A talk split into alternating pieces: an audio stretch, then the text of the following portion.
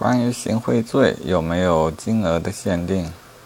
啊，根据一个司法解释，看来一万到三万的受贿或行贿数数额，还需具有特殊情节才有可能受成构成受贿或行贿罪。啊，从答案也可知，一万以下不构成行贿罪，不处罚。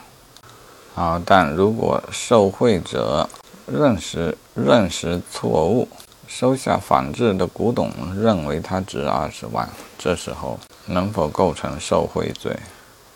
这时候成立受贿罪，但属于未遂。